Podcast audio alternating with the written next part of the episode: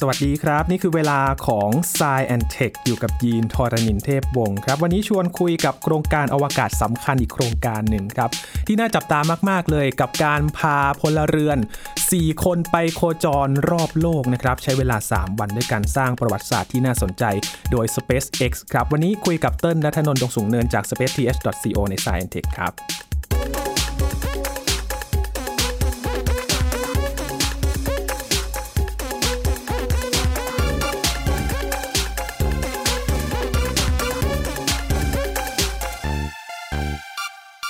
Inspiration 4 นะครับ แค่ชื่อโครงการก็น่าสนใจแล้วน่าจะสร้างแรงบันดาลใจให้กับใครหลาย ๆ คนที่อยากจะไปผจญภัยในอวกาศครับ โครงการนี้จัดโดย SpaceX นะครับที่นั่งจรวดของ SpaceX เนี่ยโคจร รอบโลก 3 วันด้วยกัน ระหว่างที่เราคุยกันเนี่ยก็กำลังโคจรรอบโลกกันอยู่เลยนะครับ จะมาคุยกับโครงการนี้ครับว่าเป็นยังไงกันที่มาที่ไปของ Inspiration 4นะครับคุยกับเติ้ลนัทนนท์ดงสูงเนิน สวัสดีครับเติ้ลครับสวัสดีครับ Inspiration 4เนี่ยพี่นึกถึงชื่อหนังถูกต้อง Fantastic Four ต้นว่าเขาก็น่าจะตั้งล้อๆกันนะครับเออมันมันเป็นแนวเดียวกันไหมเติ้ลเอาจริงๆแล้ว เอาจริงๆแล้วต้นว่า Inspiration 4เนี่ยมันมันมีเรื่องราวมาจาก ธุรกิจของคุณไอแซคแมนนะครับครับที่เป็นคนที่ริเริ่มโครงการอันนี้ขึ้นมาเนี่ยอืมคือคุณไอแซคแมนเนี่ยเขาเป็นมหาเศรษฐีชาวอเมริกันนะคครัรับบแล้วก็เขามีธุรกิจที่ชื่อว่า Shift for Payment ก็คือ Shift for for Payment นะครับ แต่ว่าเปลี่ยน for เป็น for โอ้ก็เป็นธุรกิจเกี่ยวกับเรื่องการเงินการธนาคารอะไรแบบเนี้ยครับ แล้วก็คุณไอแซคแมนเนี่ยเขาเป็นคนที่ชอบทำงานการกุศล แล้วก็เขามีโครงการของเขาเนี่ยที่บริจาคเงินเพื่อช่วยเหลือกับโรงพยาบาลที่ทำวิจัยเกี่ยวกับโรคมะเร็งอะนะครับ พอเขามาทำโครงการอวกาศเนี่ยเขาก็เลยเหมือนกับตั้งชื่อว่า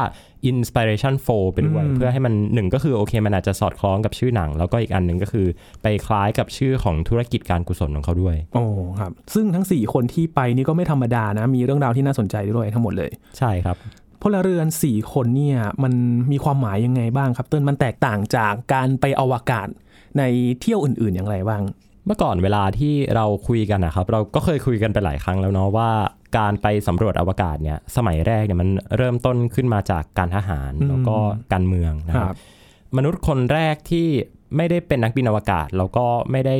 เป็นทหารหรือว่าไม่ได้เป็นนักบินรบเนี่ยต้องย้อนกลับไปตั้งแต่ในสมัยโครงการอพอลโล 17อะนะครับอืมตอนนั้นก็มีการส่งนักธรณีวิทยาเนี่ยขึ้นไปในโครงการอพอลโลด้วยนะครับ ก็หลังจากนั้นมาเนี่ย กระสวยอวกาศเข้ามานะครับกระสวยอวกาศเนี่ยมี 7 ที่นั่งครับตอนนั้นอพอลโลมีแค่ 3 ที่นั่ง พอส่งคนไปได้ตั้ง 7 คนเนี่ยแน่นอนอยู่แล้วว่าคนที่ต้องรู้เรื่องการควบคุมยานจริงๆเนี่ยมี 2 คนก็พอแล้วอืมที่เหลือก็คุณจะเป็นใครก็ได้แหละนะครับแล้วก็นาซาเองเนี่ยก็เคยทำโครงการที่เป็นการส่งคุณครูเนี่ยขึ้นไปบนอวกาศบนกระสวยอวกาศ Challenger ด้วย แต่ว่าน่าเสียดายที่ภารกิจในตอนนั้นนะครับ ก็อืมประสบความล้มเหลวนะครับ แล้วก็ตัวยานเนี่ยระเบิดนะครับ แล้วก็ทำให้คุณครูคริสติน่าเนี่ยก็เสียชีวิตนะครับอืมเวลาก็ผ่านเลยไปครับ เราก็ได้เห็นคนธรรมดาทั่วไปเนี่ยเริ่มสามารถที่จะจับจองพื้นที่บนจรวดบนยานอวกาศได้นะครับ อย่างล่าสุดที่เราคุยกันไปก็คือ 2 มหาเศรษฐีเนาะเจฟเบซอสนะครับแล้วก็ริชาร์ดแบรนสันที่เป็น CEO ที่ก็ได้ขึ้นไปกับยานของตัวเองเนะครับแต่ทีนี้คำถามก็คือเอ้าแล้วถ้าหนึ่งคือคุณไม่ได้เป็นมหาเศรษฐีอืมคุณไม่ได้เป็นนักวิจัยระดับโลก คุณเป็นแค่คนจะเป็นได้ไหมอะธรรมดาธรรมดาเนี่ย คุณจะมีโอกาสที่ได้ขึ้นไปบนอวกาศหรือเปล่าอืมตัวภารกิจ Inspiration 4เนี่ยเขาก็เลยเลือกที่จะเอาจุดเนี้ยครับ ซึ่งเป็นเพนพอยต์ของหลาย ๆ คนเนี่ย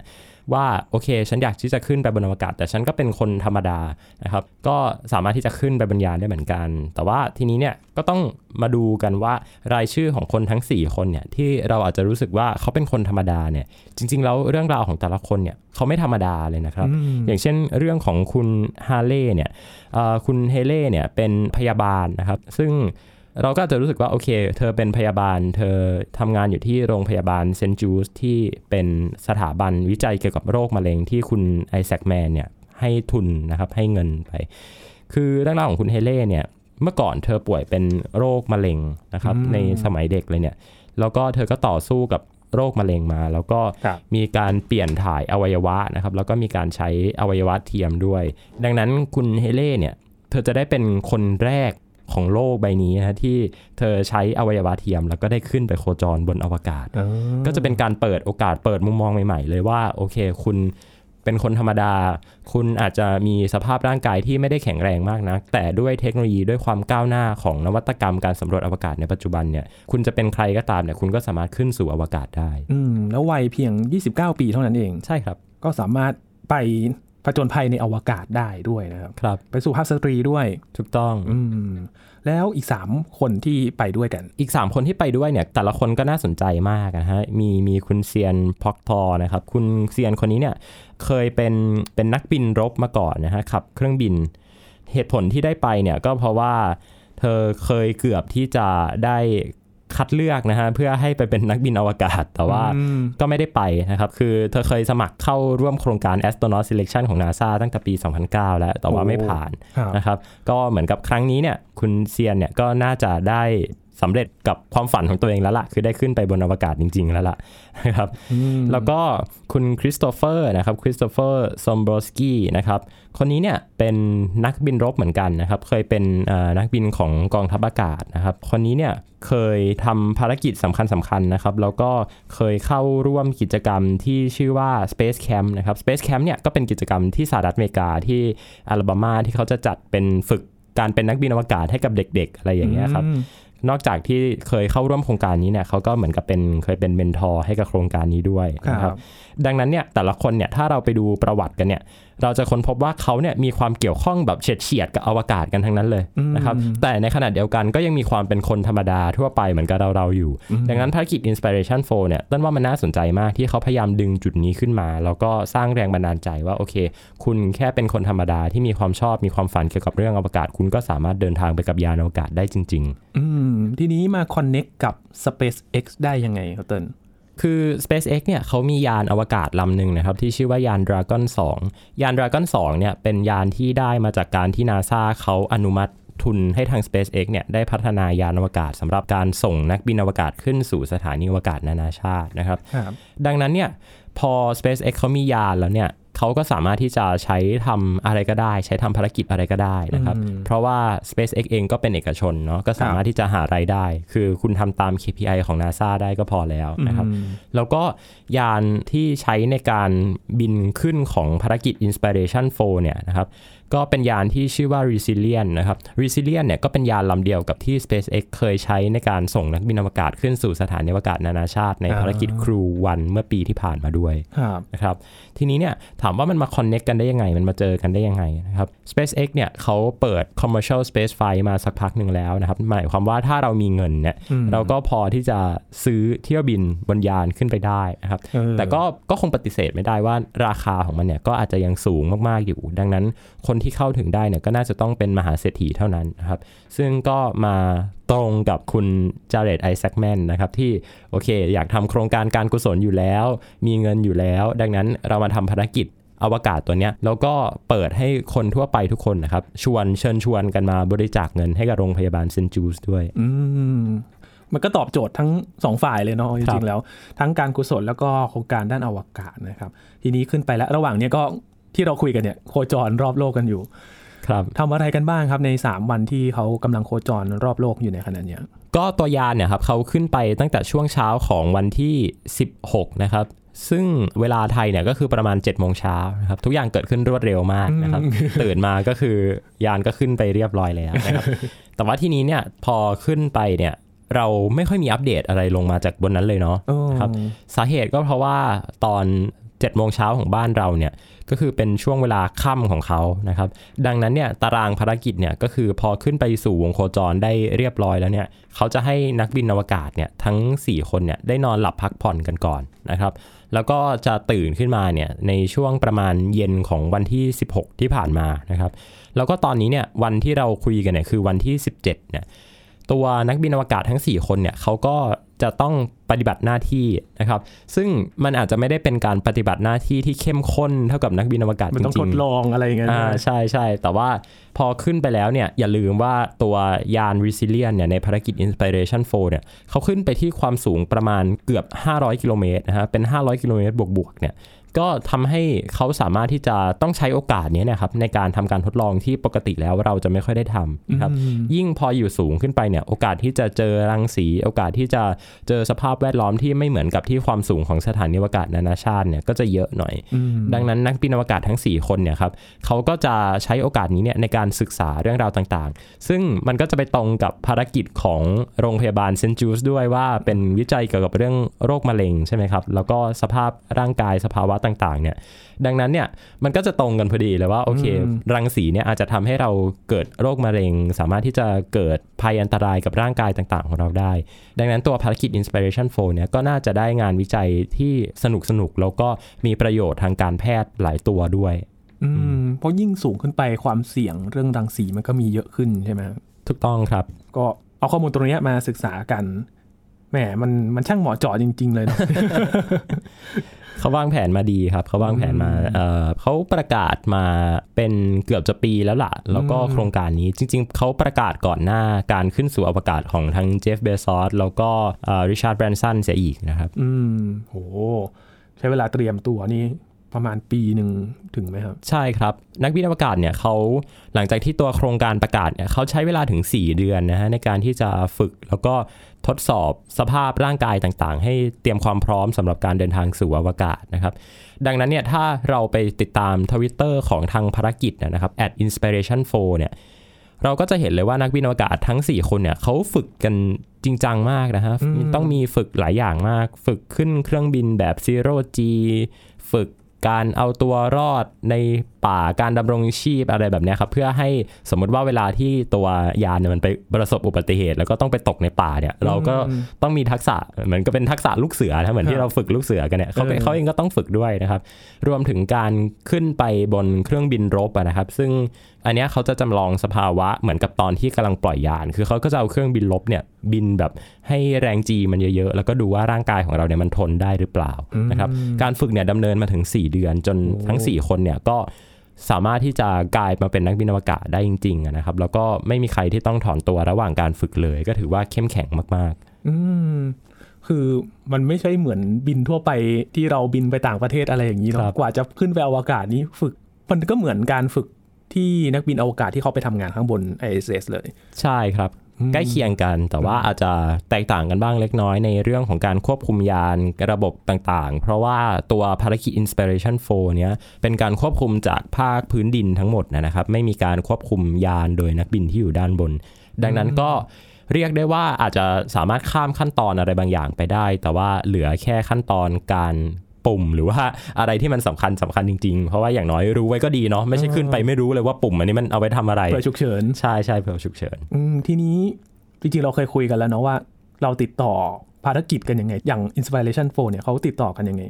ก็ใช้ตัว Command Center ที่ SpaceX เลยครับที่ Hiltron แคลิฟอร์เนียก็เป็นตัวศูนย์บัญชาการปกติที่ทาง SpaceX เนี่ยเขาใช้ในการติดต่อกับ นักบินอวกาศ แล้วก็ควบคุมตัวยานอยู่แล้วนะครับ ซึ่งอันนี้เนี่ยก็เรียกได้ว่า SpaceX อาจจะต้องแบ่งงานนิดนึง เพราะว่าตอนนี้เนี่ยก็มียานของ SpaceX เนี่ยที่อยู่บนวงโคจร แล้วก็เชื่อมต่อกับสถานีอวกาศนานาชาติอยู่นะครับครับรวมถึงเวลาที่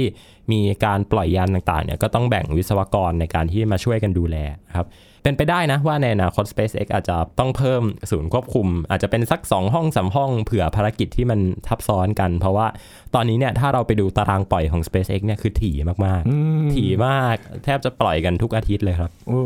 ง่ายๆ คือเตรียมขยายกิจการใช่ครับ มีภารกิจมากมายเลยนะครับ หลังจากที่เริ่มที่จะเปิดให้เอกชนเนาะได้มาทำภารกิจอวกาศกันครับ โครงการนี้เนี่ยจะช่วยให้ SpaceX เองเนี่ย ได้เห็นอะไรบ้างครับเติ้ลสำหรับภารกิจต่อ ๆ ไปในอนาคต ตอนนี้เนี่ย SpaceX ก็มีโครงการที่เป็น Space Tourism หรือว่าการท่องเที่ยวอวกาศเนี่ยอยู่หลายโครงการเนี่ยนะครับ อย่างโครงการที่เราเคยพูดคุยกันไปแล้ว แล้วก็เป็นประเด็นใหญ่มากๆ ในช่วงปี 2 ปีที่ผ่านมาเนี่ยก็คือภารกิจเดียร์มูนนะครับก็คือเป็นภารกิจที่มหาเศรษฐีชาวญี่ปุ่นเนี่ยยูสกุเมียซาวะเนี่ยเขาเช่าตัวยานตัวยานของ SpaceX เนี่ยเพื่อไปโคจรรอบดวงจันทร์ แล้วก็หลังจากนี้เนี่ยมันจะมีอีกภารกิจหนึ่งที่ชื่อว่า Axiom นะครับ เป็นภารกิจที่เขาจะพานักท่องเที่ยวเนี่ยขึ้นไปเทียบท่ากับสถานีอวกาศนานาชาติ อันนี้เนี่ยก็จะน่าตื่นเต้นหน่อย เพราะว่าปกติแล้วการเดินทางขึ้นไปบนสถานีอวกาศนานาชาติเนี่ยต่อให้คุณมีเงินเนี่ยคุณขึ้นไปได้แหละ แต่ว่าคุณก็ต้องขึ้นไปพร้อมกับนักบินอวกาศจริงๆนะครับ แล้วก็คงไม่สามารถที่จะขึ้นไปที4ี่ห้าคนได้ในครั้งเดียว แต่ว่าครั้งนี้เนี่ยเขาจะพานักท่องเที่ยวถึง 4 คนนะครับจำนวนเท่าเดิมเนี่ยขึ้นไปบนสถานีอวกาศนานาชาติเลยนะครับดังนั้นตัวภารกิจนี้เนี่ยก็น่าจับตามองมาก แล้วก็เขาวางเป้าหมายเอาไว้นะครับว่าจะสามารถปล่อยได้ในช่วงประมาณปีหน้าก็คือปี 2022นะครับในช่วงประมาณต้นปี ก็เป็นอีกหนึ่งภารกิจที่เราน่าจะต้องติดตามกันนะครับแล้วก็ ตอนนี้เนี่ย SpaceX เนี่ยเรียกได้ว่าอยู่ในช่วงที่ระดมทุนหนักมากแล้วก็ SpaceX ตอนนี้รายได้ค่อนข้างดีนะครับ หลังจากที่เพิ่งชนะสัญญาการประกวดตัวยานที่จะพามนุษย์ไปลงจอดบนดวงจันทร์ในปี 2024 เนี่ย แล้วก็ตัวภารกิจ Commercial Crew เนี่ยก็เริ่มที่จะปฏิบัติภารกิจกันไปบ้างแล้ว เริ่มมีรายได้เข้ามาบ้างแล้ว แล้วก็ยังมีภารกิจ Inspiration 4 แล้วก็ Axiom อีก ดังนั้นรายได้ของ SpaceX ตอนนี้เนี่ยค่อนข้างขาขึ้นเลยทีเดียวนะครับ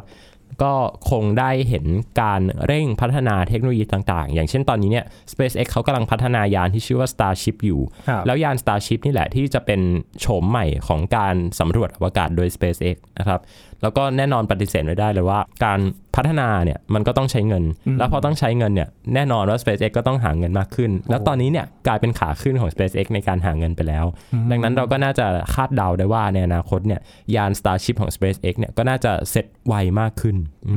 มคือตัวอย่างของน้ำขึ้นให้รีบตักจริง ๆ ใช่ครับ มีการระดมทุนกันมหาศาลเลย แล้วก็แสดงว่าพอเงินเข้าไปอย่างนี้เนี่ยมีคนที่เขาสนใจในด้านนี้ไม่น้อยเลยทีเดียว ใช่ครับ แน่นอนอยู่แล้ว แต่ว่าอย่าลืมว่า SpaceX เนี่ยเขาไม่ได้ IPO